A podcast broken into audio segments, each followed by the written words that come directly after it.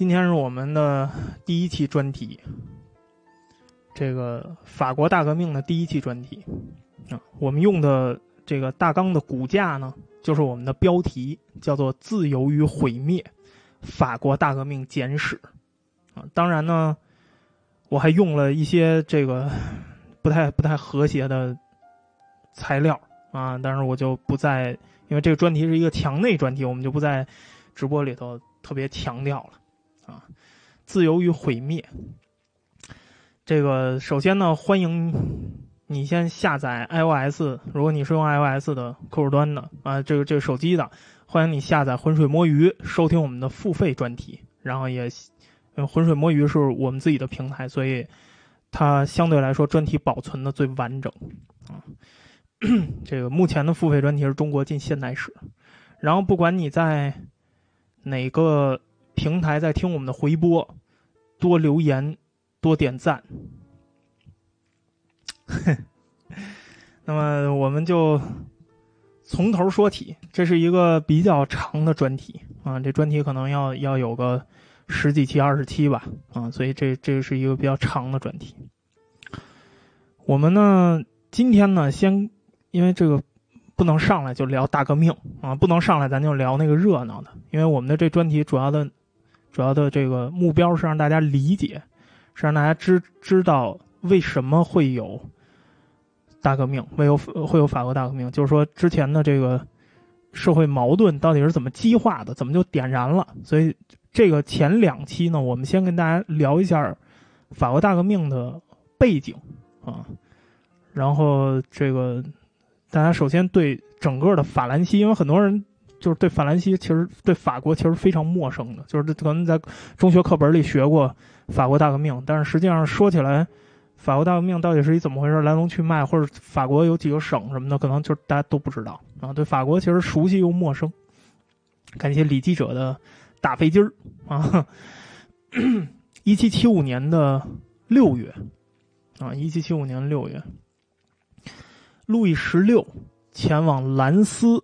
举行了加冕典礼，他坐着一个非常非常豪华的马车，他的这个马车在当时重达一点五吨，耗资五万里佛，里佛这个或者里弗啊，这是音译啊，这就是有叫里弗，也有叫里弗尔，也有叫什么里佛啊，我们就随便说了，里弗这个单位啊，这个是。我们后来，因为这个目前我们没有一个特别好的方法去换算这个礼服，只能我们慢慢听这个专题，然后慢慢感受，就是说礼服到底是一个什么币值。礼服，我先给大家一个概念，因为当年的法国，当时的法兰西，当时法兰西高收入职业里头，教士，教士啊啊，就是传教士啊。传教士这个姿势，呃，不是这个传教士这个职业，他们的收入是最高的。但是呢，就这一辆车，大概是一个教区教士一年收入的七十倍左右，所以就是这么值钱。这辆马车出了名的豪华，它的制造商是法兰西制车厂。法兰西制车厂后来有一部分并入到了标致，这是在一八五几年的时候并入到标致，只有一部分。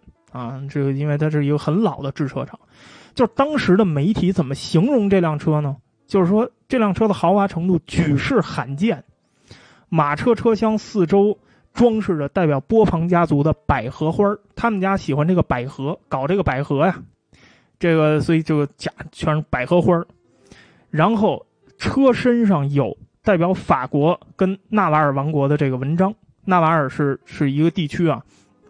这一个一个一个这个法国地区的一个文章，车的周围啊还有一圈纯金的小雕像。如果今天你去凡尔赛宫参观的话，你可以看到它有一个就是马车展。哎，路易十六的这个马车有一个复原的小马车，没有它原来这个马车没有了啊，但是有一个复原的小马车，这个被誉为是可能是人类造出来的最豪华的马车之一了啊。然后当时香槟省啊，香槟就是离着巴黎就不远了。香槟省的这个总督波旁公爵向路易十六递交了兰斯城的钥匙。路易十六当天穿着紫色的啊貂绒，这这为什么紫色貂？因为紫色呀，过去特别难染，它没有因为过去没有工业染料，对吧？没有化工这个产业，所以过去的这个紫啊，这个紫都是什么？从珊瑚里头提取的。所以呢，过去呢，王室穿紫的，他说弄个紫色紫色的貂绒，哎呀，貂绒已经够有钱了，但是还是紫色貂绒。哎，然后呢，他在教堂里头要干嘛？要要行徒有礼，加冕嘛，圣油要涂在他的，它是象征性的啊，涂在他的身上啊，涂在他的这个额头。他用的这个圣油也是非常历史悠久的一个圣油，因为这个圣油是法兰克人的第一位国王克罗维一世用过。当年公元四九六年，他加冕时候，他在兰斯受洗的时候。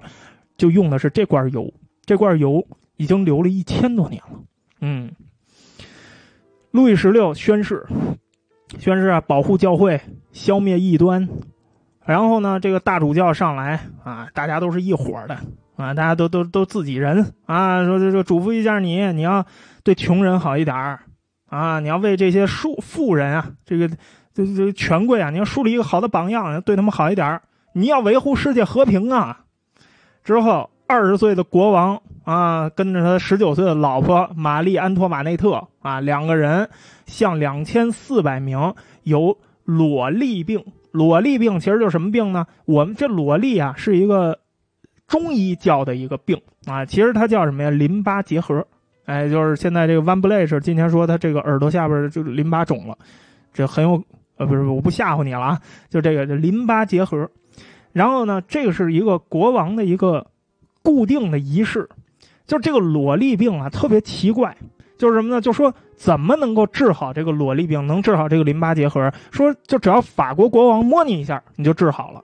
因为传说只有法国国王的触摸才能治好这种病，所以得了这个病之后，好多人就私下叫什么？这是国王的罪恶。为什么？因为既然只有国王能治，那说明这得病啊，肯定跟这国王没干好事儿。哎，但是就肿了，但是会变可爱啊，不是那个萝莉啊，裸莉啊，裸莉。路易十六在整个加冕典礼上的表现可以说是中规中矩，举止得当，没有发生任何肢解。这个时候，经历了八个世纪的波旁王朝，已经成了欧洲大陆上除了俄国之外。最大的王国，它处于历史的极盛期。但是，欧洲的王国跟中国的王朝是两个概念。欧洲的王国，我们在十字军东征的这个专题里也给大家讲过了啊。就欧洲的王国是纯粹的封建制度。简单点来说，我们再重复一下，这个国家是由各种各样的特权阶层拼凑成的。随处可见遗留下来的历史问题和本地的传统。从臣民说的语言到管理臣民的法律法庭，从地方的行政一直到这个管理的教会的体制，从各级的税收到各种度量衡，公共生活的每一个方面都带有经历了八百年的国家形成的印记。还有很多的省份是新并入的省份，这些省份你要是让他们这个并入之后，你你们之间就得什么呀？就得妥协。所以法国看起来是一个整体。王国其实只是一个小诸侯国的组织形式，看起来是个整体，但实际上又稀碎啊，又又整的稀碎。但是诸侯国他们都有不可动摇的本地统治的合法地位，这就让整个的欧洲国家看起来其实都这么回事对吧？这个零散又整齐，哎，整齐但且零散。国王总是不能随心所欲做自己想做的事儿，稍微有点实力的地方诸侯都有可能随时站出来跟这个国王唱反调，对不对啊？整个的法兰西的特权就是这样，它是一个典型的带有中世纪性质的封建制度。它的特权带有地方性，不光是某些城镇和省份享有一些什么呀？这个税收水平上的特权地位，就是我们收的多，我们收的少，对吗？我们交的多，我们交的少。而且教会跟贵族在整个王国境内，他们共同享有特权，这就决定了他们来制定。怎么交交纳税收？怎么谁来接受司法审判？怎么审判，对吧？并且他们又反过来，他们又决定其他人怎么交税收，怎么接受司法审判。就是他们受王权限制，但是他们又什么呀？他们又又奴役别人，对吧？但是王权限制能限制住他们，他们是一伙人，对不对？那咱们就罚酒三杯就完了，对吧？所以这个时候的法兰西社会阶级已经划分的泾渭分明了。生活在十八世纪的法国居民，其实不只是法国居民啊，其实整个欧洲的居民，他们都有一个重要的特征，就是什么呀？就是他们中虽然有百分之九十七的人。号称至少在表面上，他们是天主教徒，他们蒙上帝恩典，对吗？但是同时，他们也宣誓效忠国王法兰西国王。说白了，他们的特点就是在精神上服从于神权，就是服从于教会；在肉体上服从于国家，也就是服从于王权。坐落在这个凡尔赛的宫殿，令人叹为观止。很多人。到法国，对吧？然后去参观过凡尔赛宫，七百间房屋的宫殿，五百七十五米宽的一个大花园，这些都是路易十四一七一零年修建的。这个故事我们在路德维希二世跟十九世呃十八世纪的这个德国这个专题里，我们给大家讲过了啊，就是这个路易十四的，你可以听一听。这座宫殿为什么要修这座宫殿？我们之前在那个专题里已经说了。它在象征着绝对权力的王国力量，对吗？这就说明，就是说我统一了法国了，整个法兰西都向我臣服了，我有的是能力，所以我就可以集中力量办大事。这其实是一种宣誓，对吧？为了臣民的幸福，哎，他只对上帝负责的国王来替你们做这些决定。他的继承者路易十五和路易十六都继续走这条路线，都是在展示王权。他们很想展示王权，但是经常会有唱反调的人出来。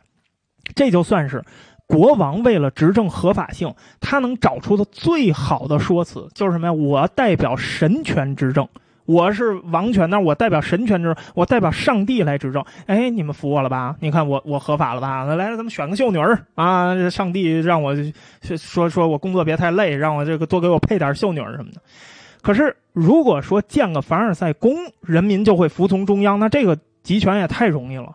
人民就会因为你建一个凡尔赛宫，你建一个特别好的宫殿，或者你建了一系列特别好的宫殿，然后我就服从中央，然后我就承认法兰西这个国家概念了吗？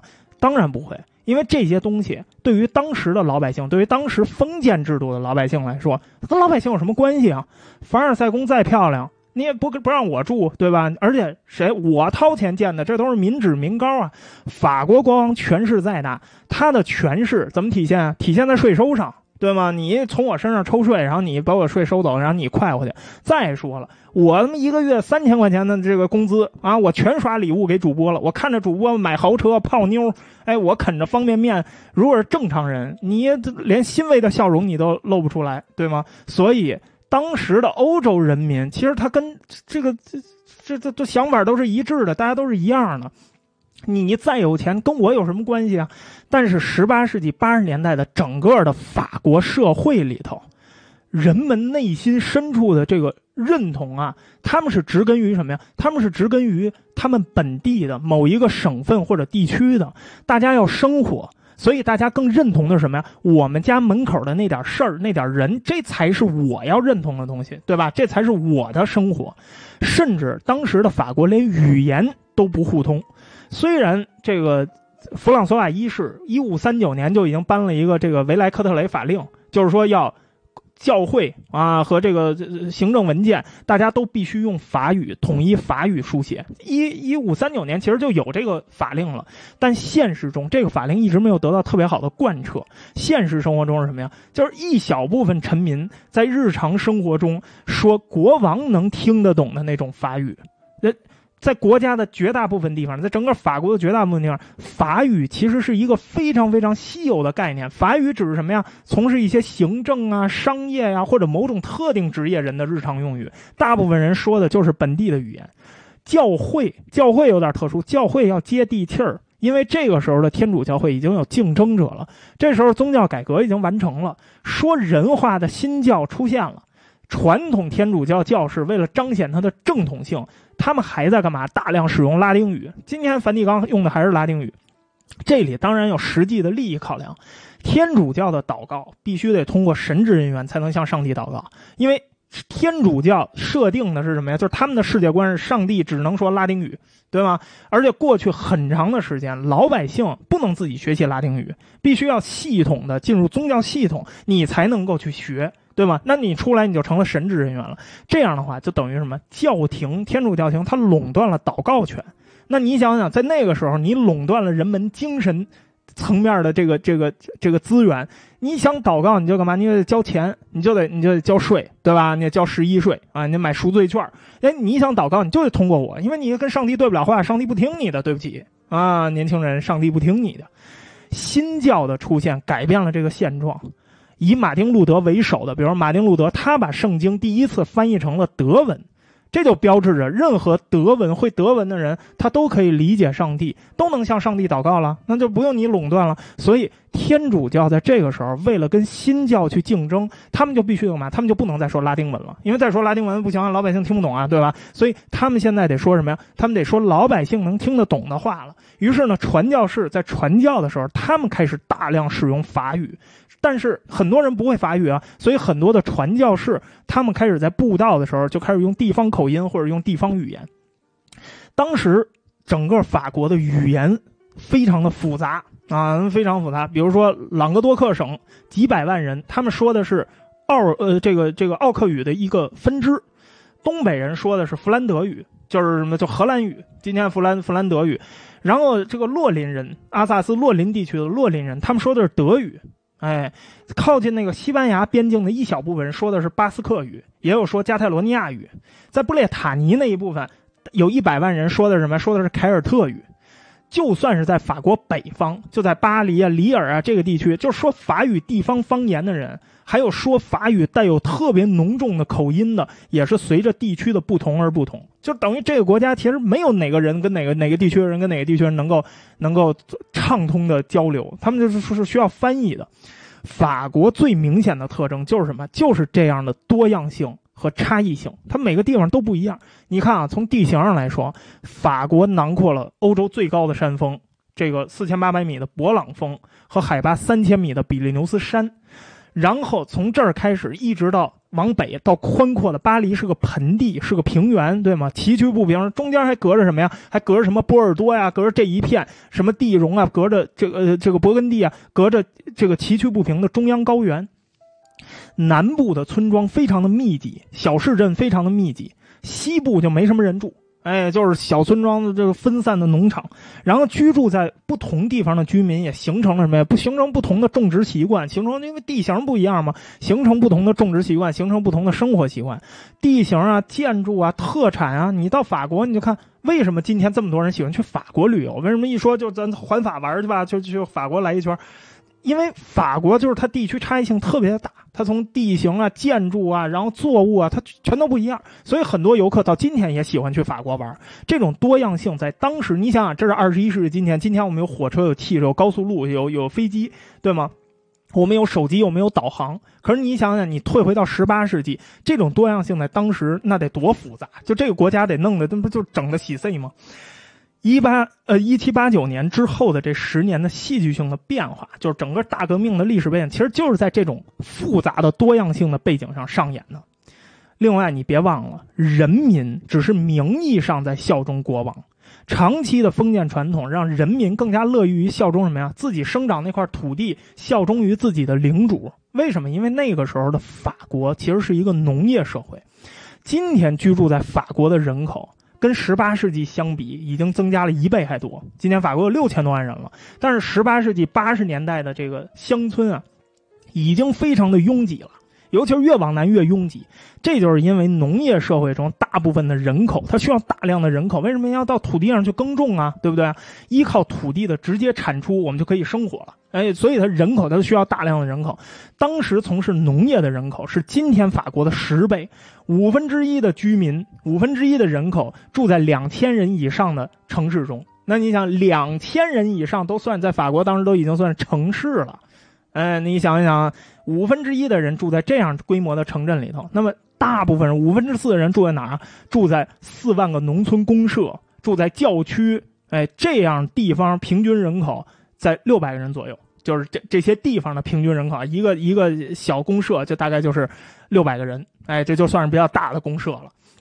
于是呢，这些农村人口，他就支撑起了十八世纪。你想，就那你说那些特权阶层，我要吃，我要盖宫殿，我要我要搞豪华马车啊，我我要选秀女儿，你这钱从哪来啊？就是从这些人，从这这这点人身上刮呀，对吧？就是从这些。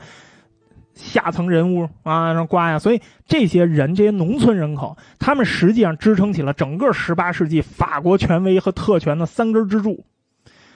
国王、天主教会，这算是第一阶级啊，第一等级；贵族第二等级，他们就是第三等级。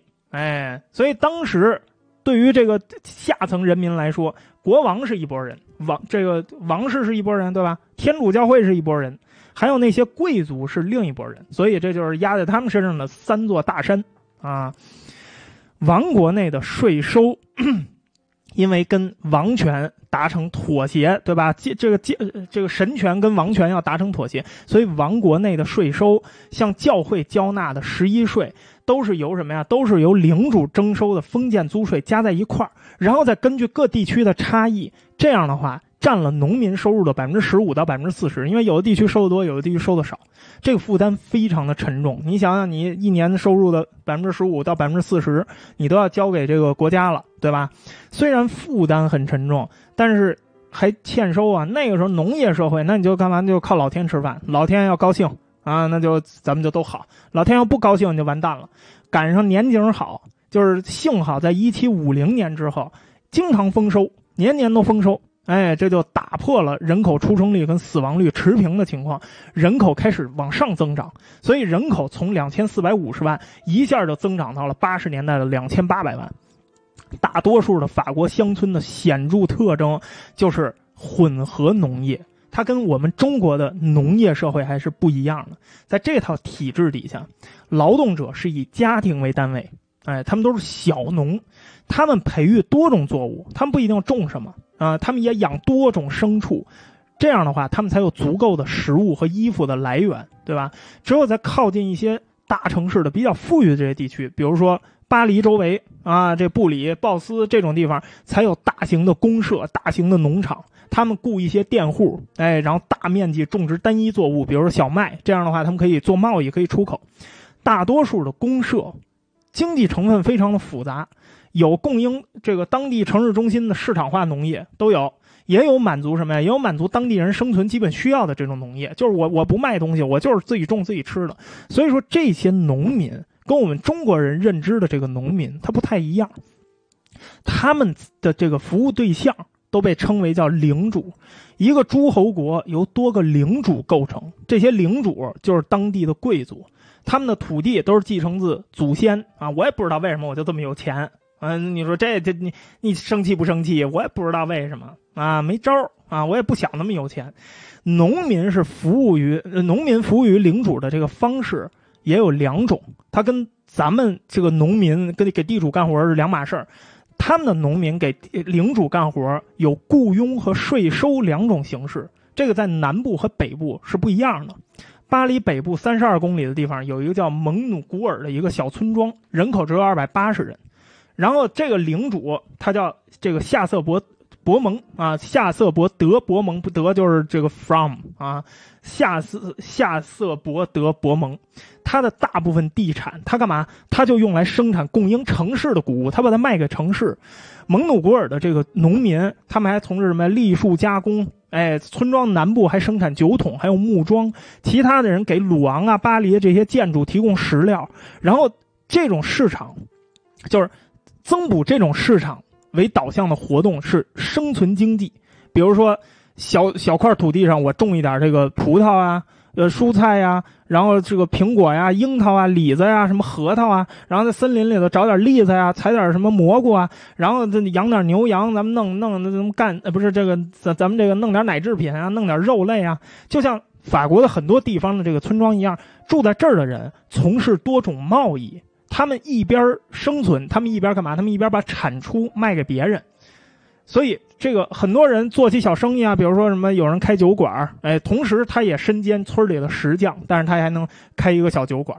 这种分配方式有点像什么？有点像是我们今天现代公司的管理机制。领主其实什么？是一个公司的总裁，人民就是各个部门，它是公司的各个部门，土地是公司的固定资产，大家利用公司的资源一起搞生产，然后咱们把这些东西都卖掉，咱们除了留下咱们自己要用的东西，然后剩下咱们把它都卖掉，然后通过贸易获取收入，再按照市场化的方式再分配给劳动这个劳动者，然后大家获得劳动所得，对吧？你挣多，你挣的少。但是这种情况，这这比较现代。可是，在南部就传统多了，情况就完全不一样了。比如说，朗格多克省，它靠近这个地中海，对吧？这地中海有一个地方叫加比扬啊，这个村儿在贝吉耶这个北边的二十来公里吧，有一个叫加比扬的一个村现在还有这个小村还有。就是首先，加比扬的人不能跟蒙努古尔的人交流，虽然他们都住住在一个叫法国的地方，但是。加比扬的村民说的是奥克语，哎，然后这个蒙努古尔的居民说的是法语，所以他们说的不是一语言。加比扬这个地方就庞大多了，这个地方有七百七十名居民，因为它靠南，所以它密度比较大。它是一个大的村庄，常年有淡泉水供应。从九八八年以来，这个地方一直它的领主就是贝吉耶的主教，就是贝吉耶哪谁当主教，谁就是这儿领主。但是贝吉耶的主教就是他的领主，从来不来这个地方，他很少很少很少过来。但是这个村庄因为人口比较多，所以他从这儿，他从这个公社征收大量的封建租税，每年一百一一百这个色提耶，一百色提色提耶就是一一个色提耶就是八十五公升。哎，他每年要征一百个色提耶的大麦，二十八色提耶的小麦，八百八十瓶橄榄油，十八只鸡，四磅蜂蜡，四只鹧鸪和一只兔子。哎，他每年要从这儿拿走这么多东西。考虑到加比扬这个地区，因为它是山区跟海岸交界的这个农村，所以村民还得向他的领主还得再额外的交，还得再交一磅胡椒，两盎司肉蔻，然后这个肉肉豆蔻啊，然后这个两盎司丁香。每一个人都会交，所以蒙努古尔他就通过他的种植业、木材加工业、采石业。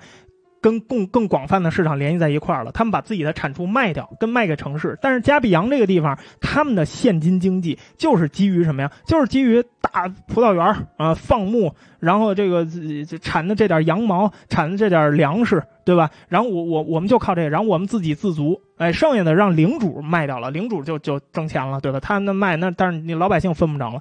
所以加比扬的模式更像什么呀？更像是一个大型的农庄。地主是贝吉耶的主教，对吧？就是领主，大家都在这片土地上做佃户，他是地主啊。然后按照这个税收的方式，把给这个领主交佃租，就跟这个这是我们中国人熟悉的农业模式，这就跟我们的佃户，对吧？我们给这这个给地主交交交交这个租税，交佃租一一模一样，这是我们熟悉的农业模式。你看啊，有两种人。存在于法国，在当时，所以你光用“农民”这个词，你其实表明表达不了法国乡村当时这个社会的复杂性。因为类似蒙古、蒙努古尔这种地区的人，你再怎么看，他也不是我们传统意义上那种农民，对吧？他们有点像是富农啊，有点像是小农，有点像是富农，有点像是这个包产到户啊，像我们改革开放之后的这个这个小农。然后在大革命时期，乡村人民。就用各种各样的举动，就揭示了这种复杂性。农民大概就构成了第三等级的五分之四，第三等级基本上都是农民，但是他们在全国范围内只拥有土地的三分之一。可以说，当时的社会分化已经到了极致，财政 或者财务大量的这个这个金钱，它只掌握在极少数人手里。像巴黎周围的这个法兰西岛这种大规模农业区啊。从事农业的人口竟然占到了总人数的一半但是在大多数的地区，大部分人其实就是小土地所有者，小块土地的承包人，或者就是收益分成的佃农。他们当中很多人还得靠，就光种地还活不了，还得干嘛？还得农闲的时候，我还得进城去打工，我得当农民工，我得打点零工，就干这个。所以农民工那会儿就有了啊。所有的乡村社会里，还有一部分一小部分农民，他们是。乡村贵族，他们是有土地的，也就是什么呀？也就是我们说的富农阶层。大的村庄，还有一部分人是什么教士啊、工匠啊、纺织工人啊，但他们不是农民，但是他们呢有一些土地，哎，但是他们自己不种，他们租给别人种，哎，这就是什么呀？原始的小资本家啊，小资产阶级，纺织工业的核心也在法国的乡村。就这些人，你你男的下地干活去，女的干嘛？女的就在各家搞纺织。农妇们就通过业余时间啊，就跟这个地方乡镇啊就联系在一块儿。他们的产品什么都弄，什么手套啊、缎带啊，啊，弄个花边啊，啊，蕾丝花边啊，那那么漂亮。那城里卖的贼时髦，蕾丝花都是他们织出来的，啊，什么棉布啊，然后什么羊毛制品啊、丝绸啊，他们就干这个。城镇跟乡村中，为了满足日常。需要进行辛苦劳作，这个就是当时整个法国人的生活状态，也就是这个社会的基础秩序，就是这个社会保持稳定，就是因为有这么多人在城镇乡村里头啊，吃 吃了上顿没下顿啊，然后就这个法国就这么就稳定了，在乡村的世界里头。家庭就采取各种复杂的手段，因为你光种地你不一定活得了啊，所以就就还得有很多手段来维持生活，这就不可避免的会导致在很多不易生长或者特别贫瘠的土地里头，你也得种植谷物，因为你人多呀，对吧？就跟这个中国是一样的，就很多地我围海都得造田，对吧？我都我都把它弄出来，因为我没有耕地啊，所以很多地方就会出现什么呀？低产出，这不意外。比如说加比扬这样的南方村庄，它那。石质土土特别硬，诺曼底那边的土是非常肥沃的，都是黑土，所以比较适合生长谷物。但是加比昂这地方，你要是你要想吃饭，对不起，你还得种，因为他也得他也得圈地啊，他在那硬地上种这谷物啊，农民得吃饭啊，而且交封建税租、十一税都得交啊，对不对？所以我也得种，就多贫瘠我也得种，所以大多数乡村公社。他们干嘛？就在，尤其是在南部，那不适合种谷物的地方，我也得种谷物。那么我产出低了，我产出低了，我首先就得保证什么？我自己得吃饱，对不对？所以大多数南边的乡村公社就开始干嘛？限制剩余的农产品流向市场，就是你你不能拿出来交易，因为你一交易的话，我就吃饱了，我这儿就饿死人了。所以对于靠近市镇的大部分的农民来说，定期的集市，他们也搞，就是他们也没事他们也去赶集去。但是那会儿的集市不是一个买卖东西的意思，那个是什么？就大型的一个集体文化仪式啊，就是大家一块唠唠嗑啊，看看什么老王找找老孙媳妇儿什么的，就这个就大家交流交流，它不是交换商品的场所。今天你来到欧洲，你看到周末的集市还是带有这个性质，就大家只是在一块吃饭，其实并不是说。这个大家就要在这个集市上买什么东西，没什么可卖的，就是大家坐一块帐篷里吃着饭，聊聊天，喝喝酒，然后就完事儿。每个地方的这个城市和省份都有他们独特的这个历史和制度，他们都是通过什么呀？团体组织起来的，他们成为了王国的一个部分。个别职业、城镇、省份，尤其是教会跟这个贵族，他们都享有团体权利和特权。这些特权和权利都是跟王凡尔赛王权啊长期协商的、长期妥协的结果。我们要加入法兰西，你给点什么条件啊？发你十个秀女儿，哎呀，才十个秀女儿，我这个身体完全富裕嘛？啊，那就给你十五个啊。那但是，但是你每年得还给我两个啊。年纪小的，比我小十五岁那种，那所以就就是妥协。在理论上，法国社会展现出了一种非常传统的中世纪模式：三个等级，泾渭分明，对吧？分别负责祈祷、战斗和工作，跟种姓差不多。哎，就是这么，王权跟神权到这个时候已经构合的非常的成熟了。王权很久以前就已经承认了教权，已经承认了教会跟贵族的这些特权地位了。但是最重要的是什么？他们的成员。会享有一些独立的司法权和免税权，就是他们已经够有钱了，但是他们犯了法，他们不用受制裁，他们还有什么？他们还可以少交税。教会怎么跟国家合作？就是说，王权为什么要要承认这个教这个神权？因为教会每年要自愿，当然这个自愿带引号啊，就是大家谈好了，就是你每年自愿向国家捐献一笔钱就可以了。这笔钱是经过全体教教士大会的这个决定。通常，是，因为教会每年的收入是二点五亿里弗，大概就是交给国家百分之五。但是在整个的十八世纪，王权，他不得不尽力满足一些什么呀？战争开销啊，而且你搞中央集权。就意味着什么？你得维稳呐，对不对啊？你你你你得你得你得雇水军呐，你这你你这统治费用哪来？军费对吧？你对外你这开开战，所以他们就开始干嘛？那就没办法，那我我我我要维持住这么大的王国，那我就得不断的要钱，但是我又没有钱，我自己又没什么领土，所以我干嘛呀？我只能向各地的贵族，向这些领主，我管你们要。所以这些领主就开始，那就收吧。那领主从哪来？领主从老百姓那儿来。所以就什么交个今儿交个人头税啊，明天交个十分之一税啊，后天交个二十分之一税啊。哎，可是当时呢，对于这类开支，对于这类国防开支，已经有一个传统的税收叫军役税，这是大家一直都在交的，这是一个固定呃固定的一个国防税收。但是到了十八世纪八十年代的时候，就这些普遍税。他就这这什么加的什么人头税啊，十分之一税啊，二十分之一税，都已经超过了那个军役税的总数了。就是都都已经，那我我还交一个军役税，然后我还得额外交好多这些税，那不是，那那你还让让不让银活了，对不对啊？但是税率它根据地区、根据社会等级是有变化的。比如说在朗格多克，贵族、贵族地主。他现在就是要交纳相当于年收入百分之八到百分之十五的直接税，然后这个比例跟一些地区的普通人是相同的。一个贵族他反而就交了这么点儿，对吗？但是在总体上，普通人的纳税比例肯定要远远高于贵族。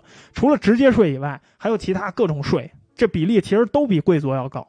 这样就造成什么？看起来很公平。对吧？我们也纳税啊，你们也纳税，你们劳动人民纳税，我们贵族也不容易啊。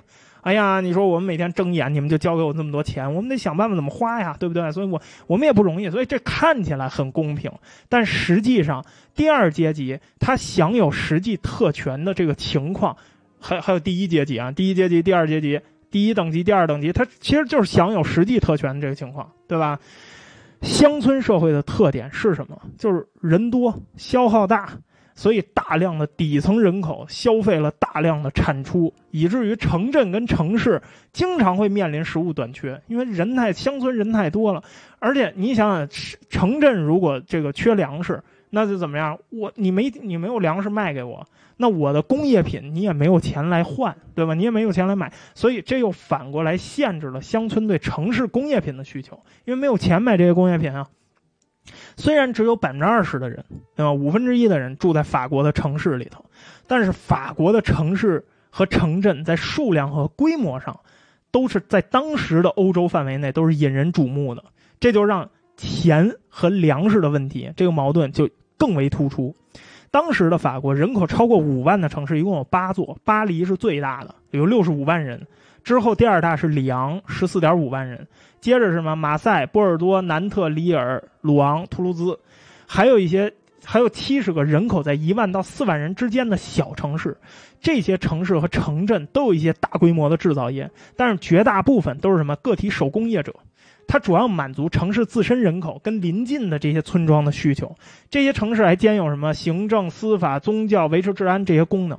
他们是各省的首府，只有四十分之一的人住在巴黎。当时整个法国，首都凡尔赛跟这个王国的其他部分，那交流非常的缓慢、不确定，因为那个时候送信只能靠腿儿。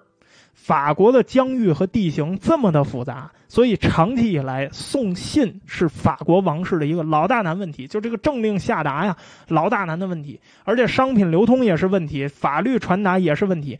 这个情况在1765年，他们搞了一个什么道路改善计划，1765年把这个道路全都整修了一遍，但是也没有什么太大用。道路整修了之后，法国所有的城市跟凡尔赛之间的行程都在十天以内了。但是也只是在十天以内，啊，还是很慢的，对吧？你那边打有有德国人入侵了，你这边十天以后能收到消息。从巴黎坐法呃坐马车，你要是想去第二大城市里昂，巴黎到里昂四百六十七公里啊，这个现在开快点，三个多小时到了啊。这个路程当时每天只能走九十多公里，所以你要走五天。从巴黎到洛林的斯特拉斯堡或者到南特，你要走五天。啊。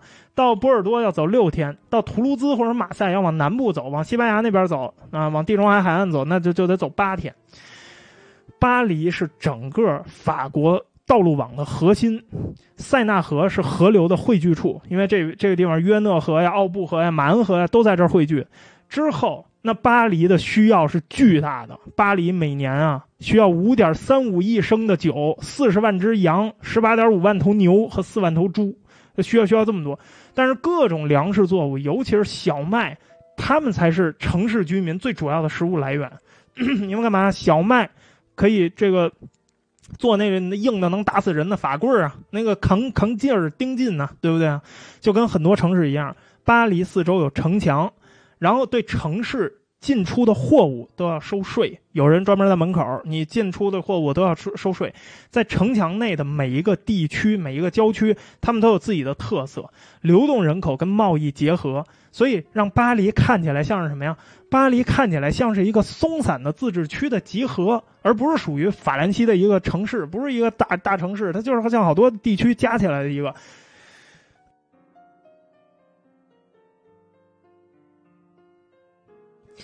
巴黎的西边，富裕阶层都住在这个地方，他们因为巴黎西边修的，今天到巴黎西边也修的特别的漂亮。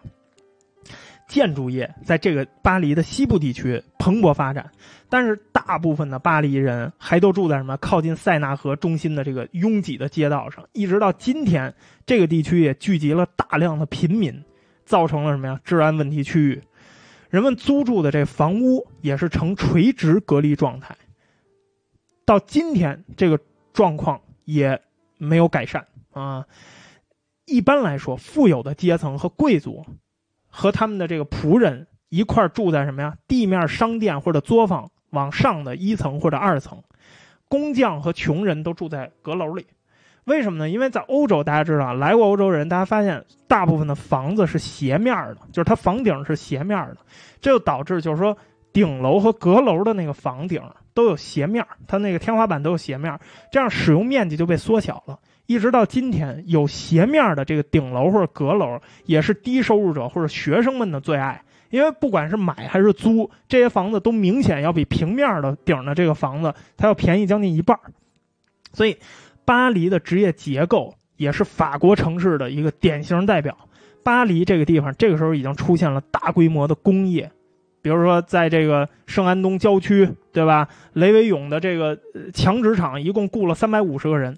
还有那个桑泰尔啤酒啊，这个这桑泰尔啤酒酿造厂，他们有八百个工人。城市的工业是以个体熟练的手工业制造为主。这个桑泰尔是谁？这桑泰尔就是雨果后来在九三年里头写的那个在旺代跟理发师加斯东啊组织民兵干仗的那个啤酒商，就是他。哎，这是个真人啊！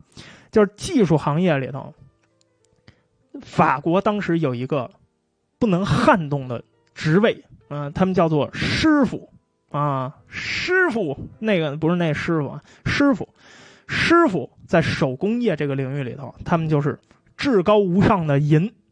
师傅控制着工匠加入行会的权利。一个工匠要想成为工匠，那你必须得先加入行会。一个工匠想要加入行会，必须干嘛？必须要完成在其他各省巡游一圈儿。哎，你得在各省都干过工匠，都干过同一个职业，然后拿着你的一个代表作交给行会，哎，交给你的师傅，然后你的师傅一看啊，悟空不错啊，你可以入会了，然后就给你可以入会了。当时四万名行会师傅，还有当然行会师傅有女的，有女能手，这女的不叫师傅，叫女能手。四万名行会师傅跟女能手组织起来一个底层社会的特权团体。哎，他们呢就是这个，因为他们手里有一点点钱，虽然他们也是底层，但是他们手里有一点钱，所以他们积极的参与到路易十六时期就整个巴黎蓬勃发展的这个消费文化里头去了。所以熟练工人要想被认可，那既要看他们的手艺，也要看什么呀？他是师傅还是工人？当时把巴黎的劳动人。就是当时这个法国人管巴黎里头的劳动人民都叫做普通人，他们并不是产业工人阶级，他们其实是什么？其实是小手工业者。所以真正的工人阶级跟他们师傅之间的矛盾，在那些就是很多的这个这个岗位啊，很多的行业特别难拿到资质。你比如说建筑业。印刷业好，按照这个要求，我得在整个法国所有的省里头，我都盖过房子，我都这个搞过印刷，我都搞过出版，我才能进到巴黎这行会，我才能当师傅。所以这这这种这门槛就特别的高，在某些行业里头，技师可还行啊，就是在某些行业里头。有一些时候，因为那时候已经工业革命已经这个到了这这这这呃工业革命已经开始了，对吧？有一些机器已经出现了，所以有一些引进的机器就威胁到了工匠跟学徒的这个手艺，尤其是在印刷业里头，经常会发生劳务纠纷。因为合格的工匠就强烈反对雇佣那些还没有完成学徒期的工人啊！你们不能这样，为什么会这样？因为小手工业者，你记住，这些师傅他们不一定是有产者，他们大部分人只是生活条件稍微好一点的无产阶级，他们本质上还是工人，对吧？就小手工业嘛，工人肯定是无产阶级。就是你在这干活的工人，他肯定是无产阶级，他们的阶级本质跟师傅其实是相同的。但是，那你想一想，社会境遇是不同的。你可以理解为什么呀？生活的比较好的无产阶级，其实是靠着一个很低的人为制造出来的门槛，给真正的无产阶级设限制。我不让你过这个门槛，因为你一过，你就进来了，我的工作就没了，对吧？要是大量的人涌进来，那我就挣不着钱了。通过这道门槛来赚取比无产阶级更多的薪水而已。很多时候，无产阶级需要付费才能获得资质。那么，这些资质的认可人就是这些师傅，就是这些小手工业者。换句话说，如果让他们轻易的，就是说让工人就加入这个行会，那么他们就失去高薪、失去挣钱的机会了。于是呢，一七七六年，当时的这个法国的财政总监这个多尔戈，他提出了一个改革方案，就是什么？要要不咱们别搞这个行会了，这个行会激化社会矛盾。对吗？有很多的，就是很多师傅就故意刁难，就不让你进来，所以他就是说什么？那咱们干脆就废掉这个行会就得了。然后那干什么呢？那就是鼓励小手工业者在，就是你们自己独立建立自己的手工作坊吧。这样的话，你们不就成小资产阶级了吗？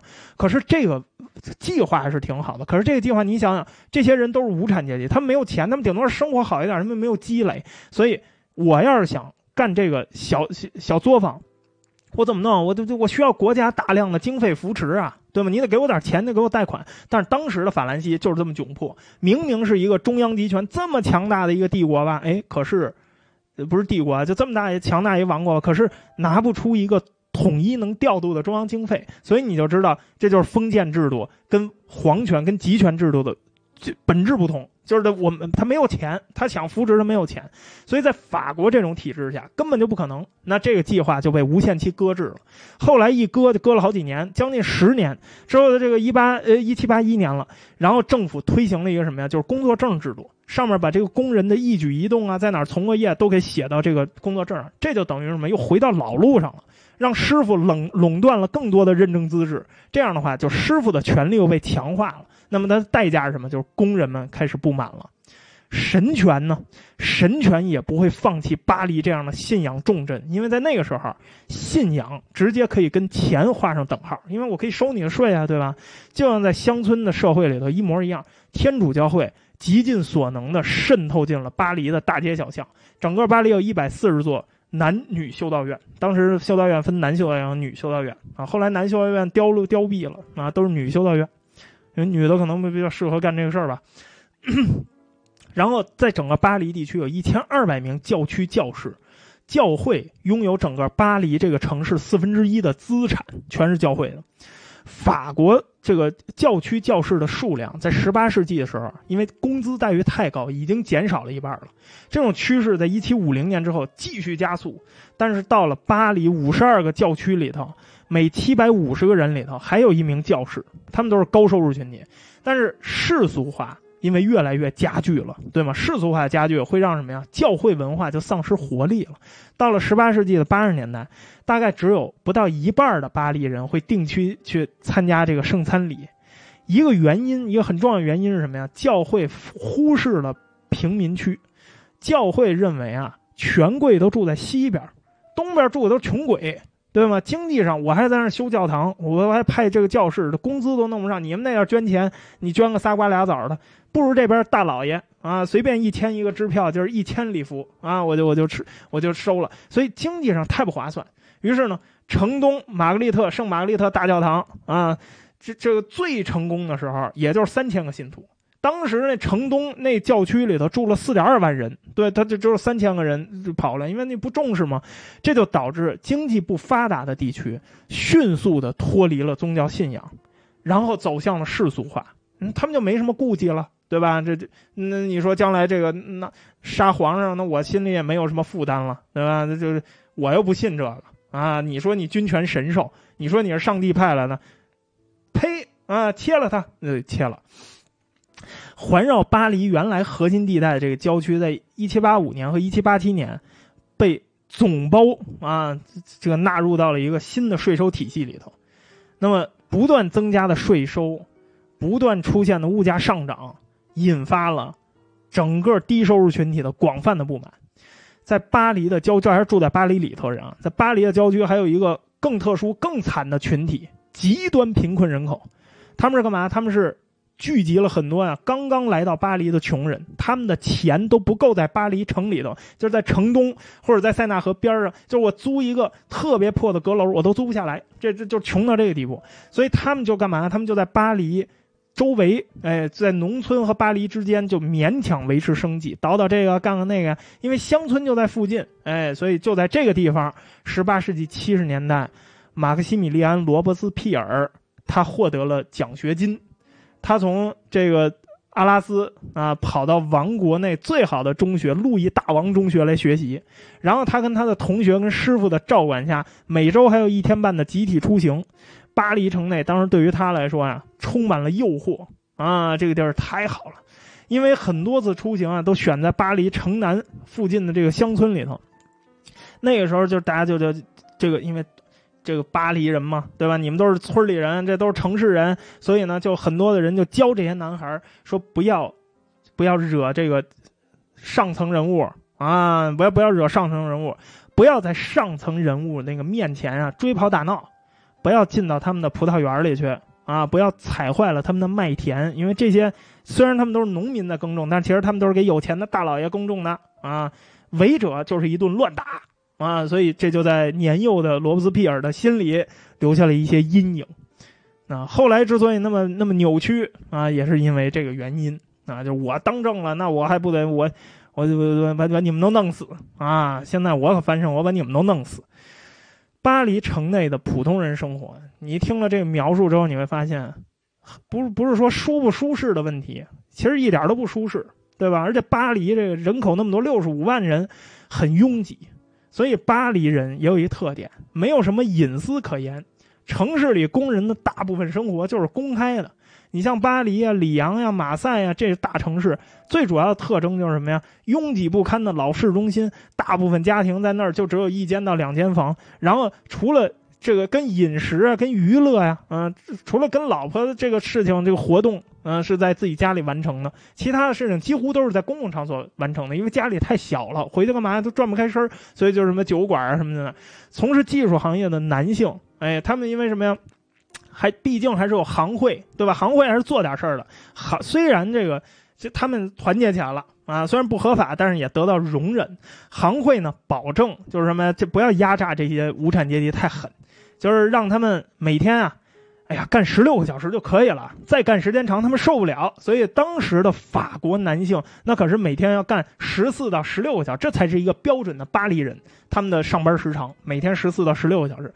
所以这个行会呢还说呢，就是不不要限制他们团结，为什么？因为他们就是你总得有个出气口啊，对吧？所以他们每天晚上什么在酒馆里啊，什么搞搞演说呀，搞搞集会啊，不要管他们。哎，这就是行会能保证说别压榨的太狠了，随便干个十六个小时就可以了。另外呢，还有一些什么呀？还有一些女性劳动妇女，对吧？劳动妇女一般她不上班，她不上班，她干嘛？就那也得到也得到这个公共场所去，因为家里没地儿待呀。哎，所以呢，在大家一块儿什么解决一下家庭纠纷啊，对吧？我就跟老王走的近一点，你看我们家老孙给气的，哎呦，我跟老王没有什么呢，你看老孙你这个小心眼，你让大家评评理，我看起来像是跟老王有什么的吗？啊，虽然我们俩那天都没有穿衣服，但是我我们我们其实就是因为天太热呀，因为我们家没有空调，对，就是大家解决一下什么家庭纠纷啊，或者互相救济一下，哎。当然，这这里头还有什么呀？还有还有二点五万名妓女，哎，他们是这个城里头勉强维持生计的十分之一人口的一份子。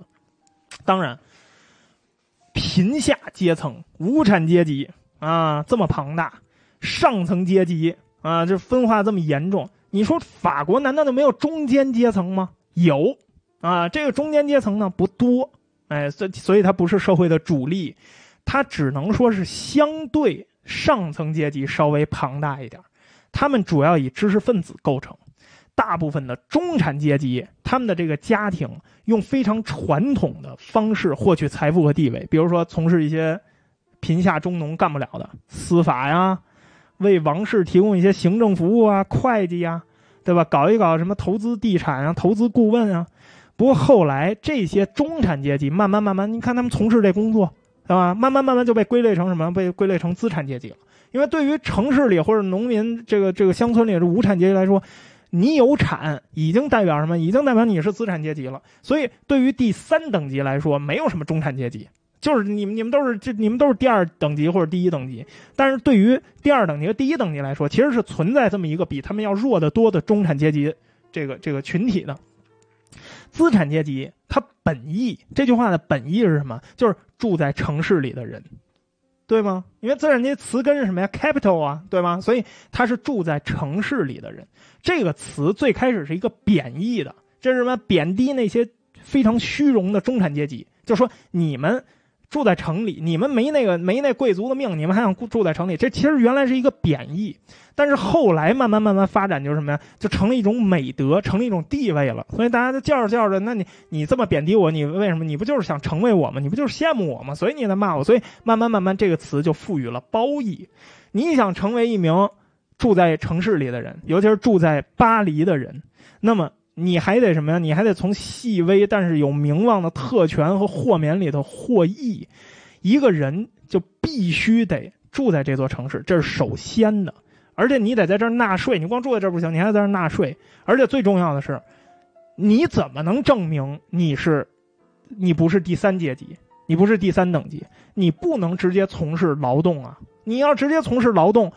那你跟第三等级又有什么区别？所以资产阶级这个词后来也就又变味儿了。后来就越来越多的变成什么呀？就是你要依靠财产和投资生活的人，而不是依靠体力劳动，或者不是依靠什么这个这个这个倒买倒卖啊。当然你生意做大了，那是资本运作了，那就那不说了。但是你是什么挑个担儿，什么货郎啊，买买个梳子什么的，你不能通过这种体力劳动。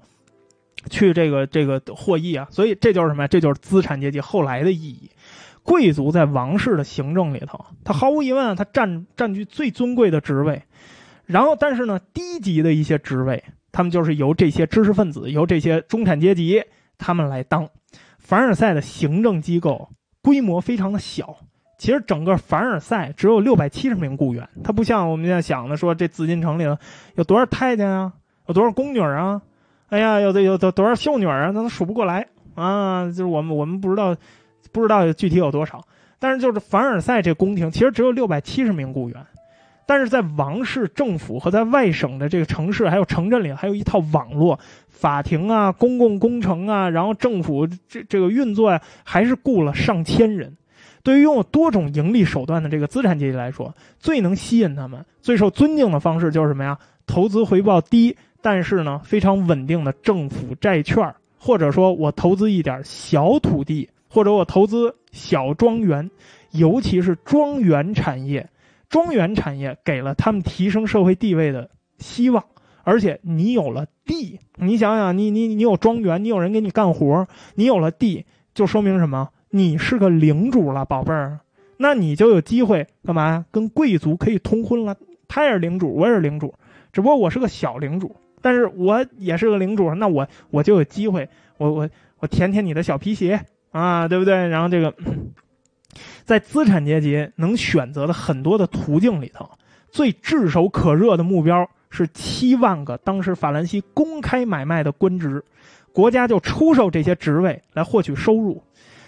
有四千两百个职位，这里头七万个职位有四千两百职位是直接可以升为贵族的，就直接可以给你给你爵位的，就直接你就当贵族了。最吸引人、最炙手可热的职位是八百五十七名国王秘书。国王秘书什么职位的、什么具体工作都没有，就是什么呀？就是就是专门卖钱的。没有，就国王找你也没事儿，你也就国王秘书人不找你，哎，国王有事儿也不不也不干你啊。他就是干嘛？就是你给我钱卖贼贵，但是你只要买了国王秘书，一夜之间你就可以成为贵族，你就有爵位了。哎，所以这你想想，那有一些这个中产阶级。有一些这个这个就就是他们这资产阶级，那你就就就我都到这个地位了，我老是跟那贵族不平等，我老是第二等级，我怎么能有想办法？我我不是不是不是第二等级，我老是这个在第二等级和、第三等级这个边缘，我怎么能够栖身于第二等级？那就干嘛？那我就我就买一个爵位不就完了吗？但是那你想啊，那你都买了，说谁都现在都可以，你有点钱，你就可以当这个贵族了，那。第二等级怎么办啊？过去那些第二那些贵族怎么办？所以呢，第二等级这个圈子里头又发明出一个叫什么呀？叫追溯贵族身份，那也就追溯贵族身份跟这些暴发户划清界限。哎，追溯贵族身份，顾名思义就是说咱们找一找家庭历史啊，追溯一下过去的祖先啊。虽然咱俩都是男爵，但是你是暴发户的儿子啊，我是传统贵族。所以你即便是贵族，你也是花了钱的低等贵族，哎，所以在等级内其实还有等级。换句话说，在当时的法国，表面上是存在着阶级变化的可能的。比如像罗伯斯庇尔这样的人，他可以他可以变化等级啊。这个变化是通过什么？获取知识来实现的。你读书，对吧？你知识分子，然后你就可以你进你当律师嘛。底层可以通过获取知识的方法变成中产阶级，然后中产阶级通过长期的资本积累，可以通过买卖的方式进入到上层阶级。但这种交换是什么？是爆发式的，是权力寻租式的。所以呢，这种阶级变化实际上它只是极少数人可以实现的方法。法国在当时的实质上。已经是一个阶级固化的社会了，也是因为这个资产阶级的关系，城市跟乡村也有了另外一层联系。那你想想啊，这么多的资产阶级，他们都去买土地，他们怎么不能在城市里买土地？买庄园？城市里哪有庄园啊？所以资产阶级他们在乡村购买了大量的土地，然后他们雇佣了很多人过来帮我种地，对吧？我我不能自己从事体力劳动，我资本家嘛，所以他从租佃的农民那儿收租金。这样，对于年轻的乡村妇女来说，还有什么呀？还有进入资产阶级的家庭进行家政服务，包法利夫人看一看啊，这个，这是他们工作的主要来源。男的在田里干活，女的去当这个佣人，然后甚至还有一些这个风尘女子啊，成了刘英，成了刘英啊啊！城市跟乡村还有一个重要的联系，你比如像里昂啊、巴黎啊这样的大城市，劳动妇女。会把他们的婴儿送到乡村让奶妈抚养，为什么呀？因为这因为这个乡村啊，婴儿在乡村的存活几率更大。这些劳动妇女，他们是社会底层。当时法国的那巴黎那卫生条件，巴黎当时没有下水道啊，没有自来水，没有冲水马桶，那都每天早上好。粪车走到楼下啊，开个二楼窗户，咵往外倒这个粪桶，所以这个当时的卫生条件非常的糟糕，在城市里这个婴幼儿的死亡率贼高。但是就算是这样啊，把这孩子送回乡村去抚养去啊，留守儿童，但是就这样，还有三分之一的婴儿在奶妈的喂养下啊就死了。另外一种形式的这个劳动力，这就涉及这个男性了。嗯，他们干嘛？就夏天我搁家种地，啊，夏天搁俺们村种地。但是到了冬天，我种不了地啊，没有收成的季节，干嘛？我就去当农民工，我就去巴黎，我当农民工。然后等到了这个巴黎，我就干到夏天，我再回家，我再种地，我再收去。哎，这就是农民工。男人一离开，就留下一个在村里留下一个母系氏族社会，妇女负责什么？喂养牲畜，制造纺织品。然后带孩子，法国城市跟乡村之间最重要的联系是食食物，哎，食物供应，尤其是谷物。我刚才说了嘛，做那个又硬啊又长能打死人的法棍儿，那你得要谷物啊，你没谷物，你不能拿石头做呀，你真拿石头做呀？虽然这玩意儿是挺像石头的，这个纽带经常被城市跟农村的消费者相互冲突破坏。哎，就算是在正常的年月，城市的工人也往往要把一半的工资花费在。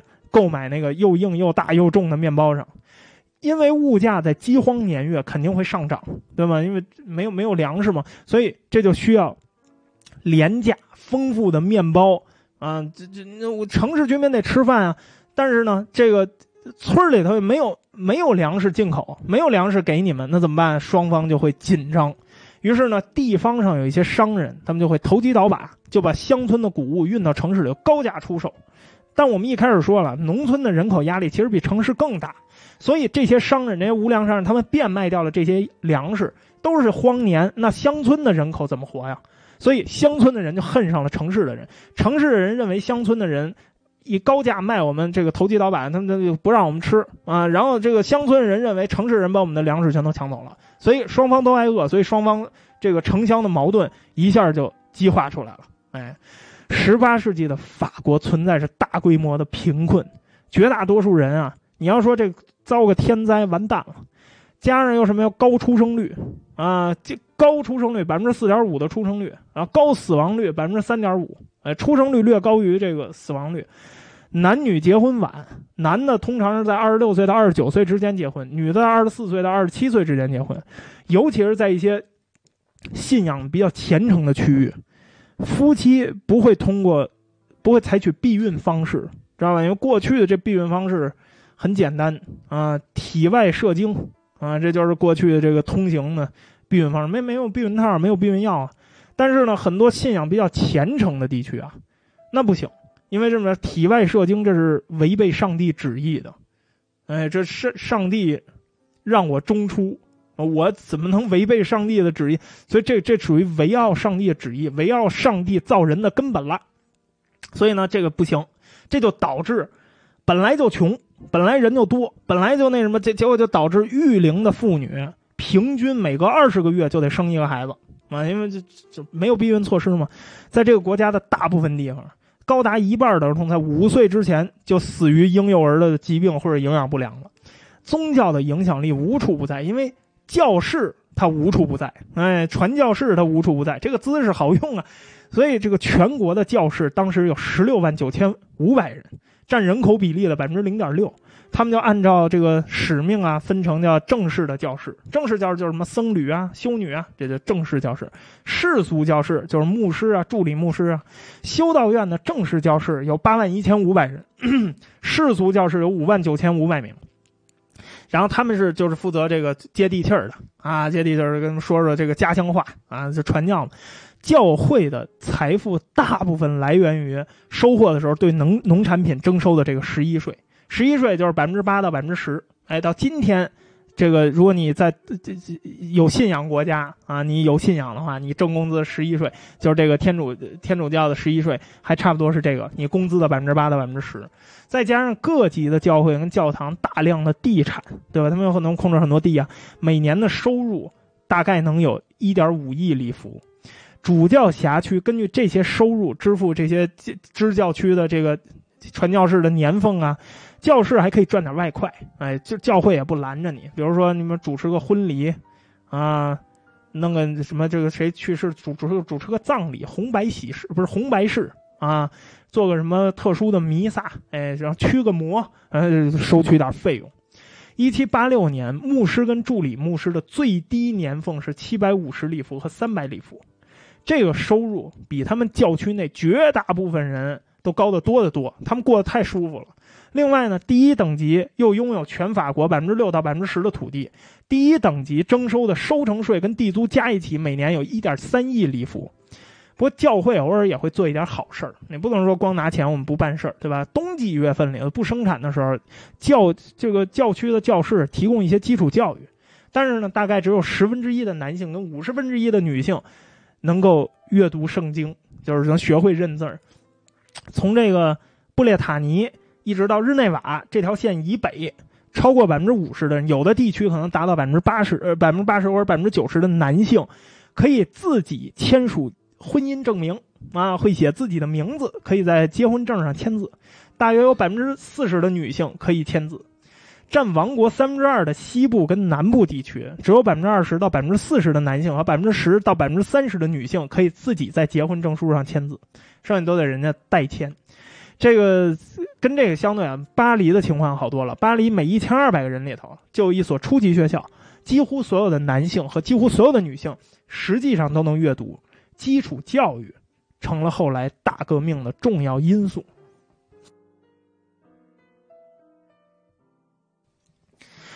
虽然百分之九十七的法国人名义上是天主教徒，但是各个等级，无论在宗教层面啊，还是在精神层面，其实在全国范围都不太相同。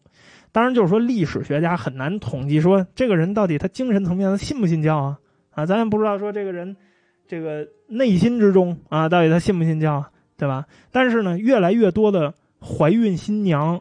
和从事教职的人员不断的减少，可以证明法国当时确实在很多地区出现了信仰消退。宗教团体的领袖，他们也确实不招人待见。为什么呀？他们贪污腐败非常严重，他们经常吃空饷。主教啊、大主教啊这些比较诱人的职位，都是由贵族把持的。实际上呢，不是宗教被他们把持，而是什么？整个社会。司法呀、财政啊、职业呀，任何形式的特权最顶端都是由前两个等级的这个贵族精英他们掌握的。所以，这个古老的一些非常富有的那个贵族家庭啊，他们处在权力的巅峰，他们处在权力的顶峰，他们在社会和政治上都是权威。这种权威通过各方各面，他们吃的、住的、穿的，铺张浪费，通过各种各样的消费，这个体现出来。精英的人数很少。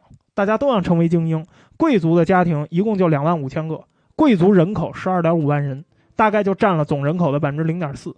这个等级，贵族享有多种团体财富和权利，财政和领主的特权。他们通过徽章，通过特别铺张浪费的这个住宅，然后他们来显示自己的身份。哎，甚至呢，有一些官职只有贵族才可以担任。地方贵族保持地位跟财富的最好方法就是什么？让儿子进入军事学校，成为一名军官。有军权啊，他们在军中的地位是通过这个一七八一年的塞居尔法令可以得到巩固的，他们是得到保证的。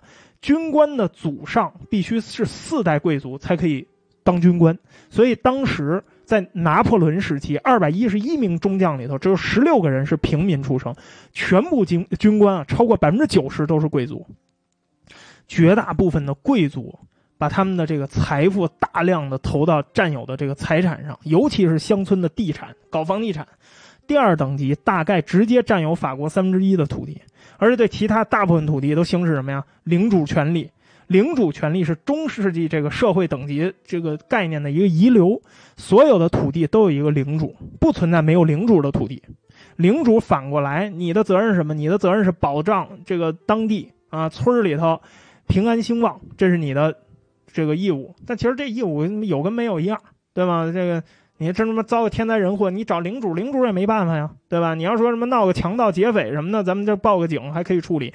你这你要真正天灾人祸的，这我也没办法。所以这句话就是空谈。所以领主只是空有责任而已，他其实他他没有什么责任。我们不能根据社会等级来理解十八世纪法国，因为你不能指望每一个等级的人都知道自己的地位是什么。相比之下，当时的法国处在于什么弹性的稳态，就是弹性的稳定状态。这是有一套特别复杂的特权、豁免权、惩戒性的措施，防止三个等级冲突。其实是第一等级和第二等级与第三等级发生冲突，其实是两方冲突。那么，想要维持这种弹性的稳态，就需要一个调节人。都是贵族啊，都是有钱人，谁也不比谁脾气好，都是贵族。谁就说真出了事儿，说出了纠纷，谁来这个调解？找话事人，话事人谁啊？路易十六，国王的权威就在维持整个王国的稳定上要至关重要。那么王权当时面临的什么情况呢？我们下一期再继续。不管你在哪个平台收听我们的回播，感谢你的支持。这个多留言，多点赞，我们把时间留给斗鱼直播间的弹幕。